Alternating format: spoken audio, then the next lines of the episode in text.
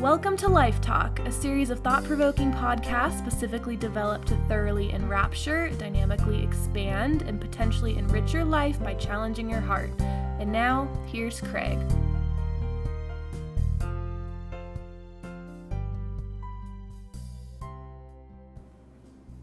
You know, let's talk about liberty. And let's talk about it in a way that we start realizing that it's not something that just is. Too often we don't appreciate what we didn't work for or had to sacrifice for in one way or another. You know, hand us something with no effort exerted on our part to acquire it, and we'll probably exhibit some scantily shallow and rather quickly fleeting degree of appreciation for it. But make us work for something and expend actual energy in order to obtain it, and we'll likely hold it with noticeably more importance force us to step it up and sacrifice for some cause to the point that we lose something desperately cherished in the pursuit and it becomes valuable above and beyond most other things.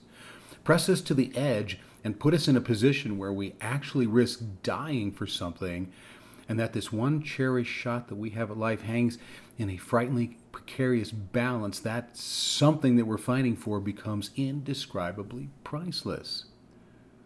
And so, if we didn't give something in order to obtain something, then we're probably holding it rather loosely and with some inexcusable degree of disregard. If there's not some work or sacrifice or risk in the exchange, then the greatest gifts imaginable can experience the greatest disregard conceivable. Taking great things for granted is little more than taking them to a grave from which we can never reclaim them, and liberty is one of those things. You know, the vast majority of us were simply handed liberty. Most of us were innocuously born into it, and as time droned on, we grew into it as a natural part of our existence. And because of the freedom liberty afforded us, we grew up and out into life free of encumbrances that we didn't even realize existed because liberty relentlessly kept those things at bay. Liberty seamlessly paved the way for us, regardless of the fact that we made little to no contribution to the paving. We've walked the road of freedom and most often focused entirely on how far and how fast we can get down the road, with little to no emphasis on how much we might be able to contribute to the road itself. The greatest abuse that we perpetrate on liberty is our assumed right to it. We resolutely claim liberty as our God given right, and we vigorously decry the unjust desecration of it when we feel that it's being violated. We zealously claim it as our due, but few of us cherish it as a gift. We declare it as an entitlement, but only a scattered remnant see it as a sacred endowment whose survival requires that we invest more back into it than we take out of it. Too many of us view liberty as something that just is and too few see it as something that is only because someone, somewhere, at some point in history, was faced with the formidable reality that to keep liberty meant paying a stiff price. And millions did exactly that over and over and over again. Yet too few of us have worked for it. Even fewer of us have sacrificed for it. And only a scant handful of us have been put in the position of potentially dying for it. And because that's the case, for many of us, liberty just is. Subsequently, liberty is something that's celebrated in patriotic holidays. We have a robust national anthem within which its glories are penned and sang at the outset of sporting events. The calendar is peppered with federal holidays extolling some aspect of liberty, and the nation is sown far and wide with monuments of every shape and kind that espouse liberty. Too often, liberty has become a nice idea, a worthy principle, or a presumed right that just is. But liberty isn't any of that. Liberty is not something that just is. Liberty is a far cry from just being something that just happened to be around. It isn't even remotely close to just being something that inspired a handful of holidays, or provided some basic material for a collection of vigorous songs, or spawned an assortment of weathered monuments that stand silent sentry in Capitol buildings and cemeteries.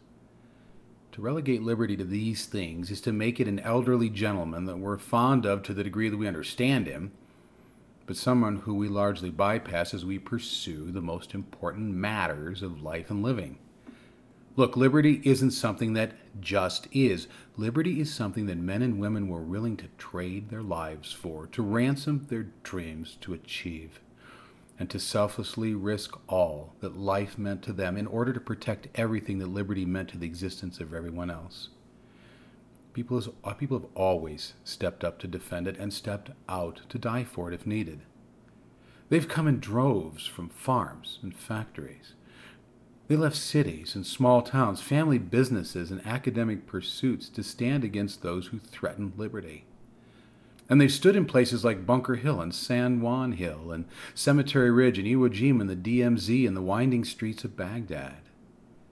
In places just like these and in thousands of other places now lost to the faded pages of history, 1,344,000 American servicemen and women died in the defense of this country. They never went back to farm or the factory. Cities and small towns mourned innumerable flag draped coffins.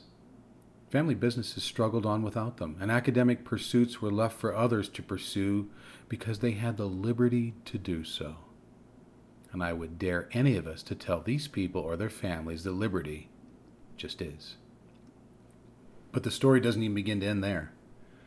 1,530,000 American servicemen and women were wounded in the defense of this country. Yeah, they returned to the farms and factories, but they returned with wounds that would haunt them for a lifetime. Cities and small towns tried to understand how to cope with disabilities that changed the person that they had sent away with pomp and circumstance. Family businesses struggled to support them, and academic pursuits were either taken up with great struggle or abandoned altogether and I would dare any of us to tell these people or their families that liberty just is. And finally, 38,160 American servicemen and women were missing in action in the defense of this country.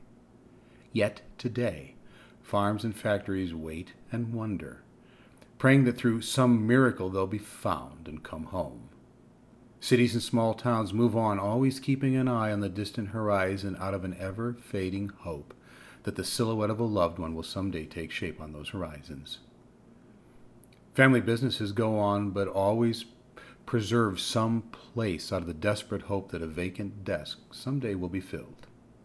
Academics vigilantly stand with an empty desk at the ready as well, hoping that studies might resume and that a road to the future might once again be embarked upon. And I would dare any of us to tell these people or their families that liberty just is. Look, it's not about nostalgia. All those thoughts are moving and warm and tingly and inspiring. Thoughts like these energize our flagging sense of patriotism and cause us to puff out our chests in pride.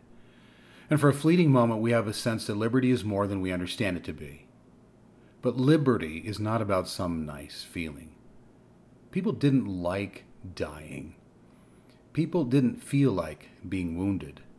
People didn't feel like being lost in action and the uncountable number of people left behind didn't feel like being left behind to deal with the loss of being left behind.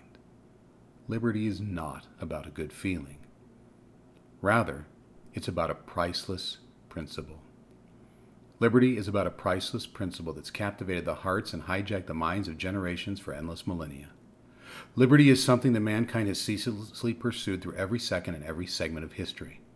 There is not a generation in all of existence that was not riveted by the concept of it, spellbound by the idea of living it in its embrace, and therefore in valiant pursuit of it. And that's because liberty is tightly woven throughout the core of our being in such a manner that it is entirely impossible to extract its threads. Liberty is God's unalterable and untouchable design. It is His uncompromising and eternally unflinching intent. We carelessly threw it away in the garden at the beginning of time, and the cross lovingly handed it back to us. Look, understand this liberty is God.